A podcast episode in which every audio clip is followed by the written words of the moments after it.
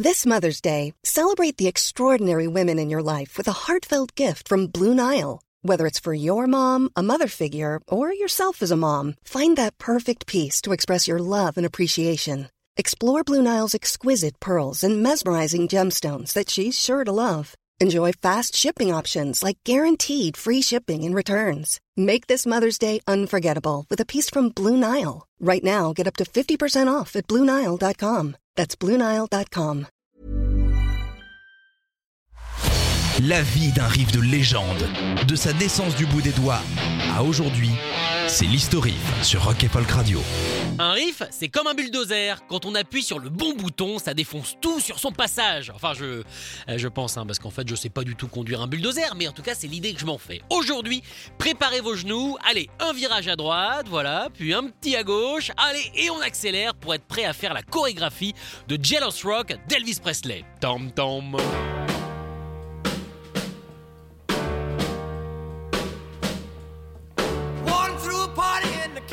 Jail. The prison band was there, they began to wail. The band was jumping and the joint began to swing. You should have heard this knocked out jailbird sing that rock. Sorti le 24 septembre 1957, ce rameuteur de dance floor se trouve sur la bande originale du film du même nom. Encore une fois les gars, on fait dans le pratique. Ce film raconte l'histoire de Vince Everett, interprété d'un coup de hanche de maître par Elvis Presley lui-même, qui sans le faire exprès dans le film, tue un homme après une bagarre dans un bar. Le genre de truc qui nous est tous arrivé au moins une fois, hein. ça fait partie du folklore quoi. Ah ben non non mais là vous vous en souvenez pas forcément parce que ça fait longtemps qu'on n'y est pas allé, mais figurez-vous que c'est assez fréquent. Le pauvre Vince est alors condamné à 14 mois de bagne. Mais comme vous le savez, la prison est un lieu formateur pour tout ce qui est vie en société, douche rapide et sculpture de couteau à partir de n'importe quoi. C'est donc en toute logique que notre personnage principal va rencontrer un bon gars du nom de Hunk qui va lui apprendre à jouer de la guitare. Les deux vont alors participer à un show radio pour prisonniers, c'est bizarre que ça se fasse, mais bon, pourquoi pas. Ce qui va permettre à Vince de se faire connaître et de devenir une star à sa sortie de prison, jusqu'à ce que son passé le rattrape. Boum boum. Oui, j'aime beaucoup faire les bandes annonces avec du suspense. Allez, euh, solo.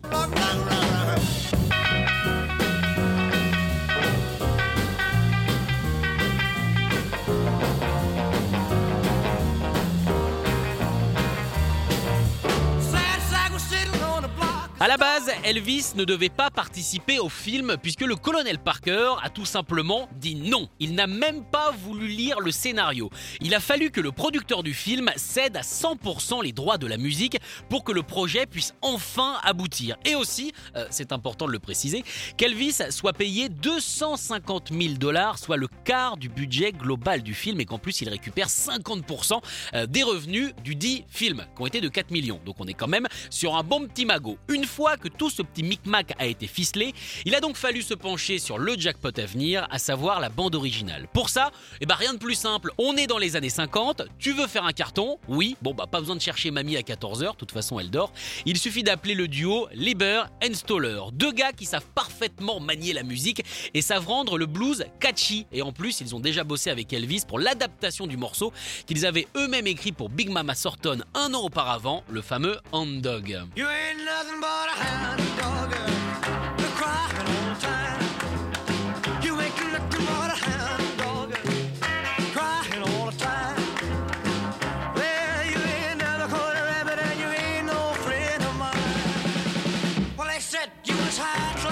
À eux deux, et pour la toute première fois de leur carrière, ils vont écrire la quasi-intégralité du score, dont la chanson de la scène culte, qui nous prouve que clairement, en prison, eh ben, on a le temps de répéter des petites chorés entre détenus. Hein. Et vous avez remarqué, ils ne montrent jamais ça dans complément d'enquête. Et c'est dommage, parce que je trouve que quelque part, ça améliorerait l'image des prisons. Mais bon, ils font ce qu'ils veulent. Le duo a alors été invité à New York pour bosser sur les chansons. Et alors là, eh, grand jeu, avion privé, suite d'hôtel dans un palace, bar à volonté, plus des petits extras. Bref, pas vraiment les conditions pour se mettre au charbon. Bon, euh, ils avaient quand même un piano dans la chambre, au cas où, comme ils le disent, la muse venait doucement frapper à leur porte. Même si, bon, on va pas se mentir, même si elle avait frappé, ils auraient pas forcément ouvert, puisque Jerry et Mike n'étaient quasiment jamais dans leur chambre. Ils passaient leur journée à écumer les clubs de jazz et à boire comme des trous. Eh, raccord pour le film Non, parce que quand t'es en prison, euh, t'es au trou, et puis ils boivent comme des trous, du coup ça fait trou et trou, et... euh, Ah là là, bref. En tout cas, ils n'avaient même pas pris la peine de lire le script qu'ils avaient négligemment jeté à côté des fascicules pour touristes. Et au bout d'une semaine, bon bah la production est quand même allée vérifier si entre les concerts de Miles Davis et de Thelonious Monk, ils avaient un petit peu avancé. Évidemment, non, ça paraît un petit peu logique. Du coup, la productrice a décidé eh bien, de rester dans leur chambre pour les regarder travailler. Le duo s'est donc activé et a pondu 4 chansons en 5 heures, dont évidemment Jealous Rock.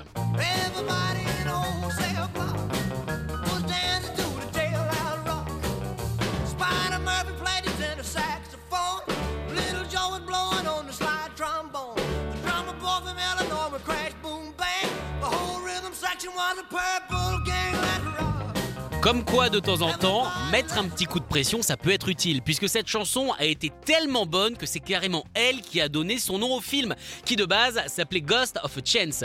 Et c'est durant l'enregistrement, le 30 avril 1957, qu'il est devenu logique aux yeux de tout le monde que le film devait s'appeler Jealous Rock.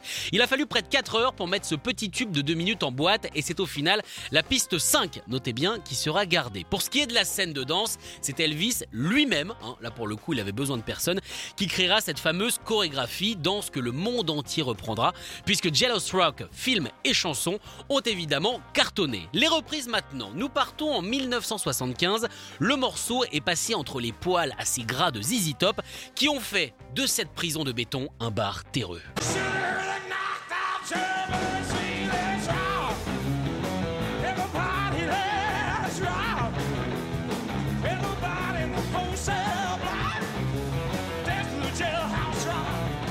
Oh yeah baby. Et pour tous ceux qui sont plus dance floor allemand que saloon texan, je vous propose maintenant la version d'un jeune euh, DJ qui s'appelle Andrew 60.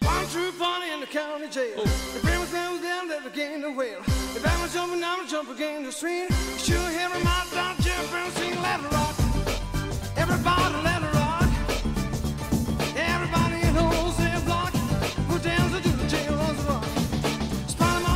Alors je suis d'accord, on n'est pas loin du blasphème, mais je trouve que quelque part ça le fait quand même. Et pour tous ceux eh qui voudraient laisser à leur pilule le temps de faire effet, je vous propose de repartir dans une chanson de tradition, la reprise signée Fleetwood Mac.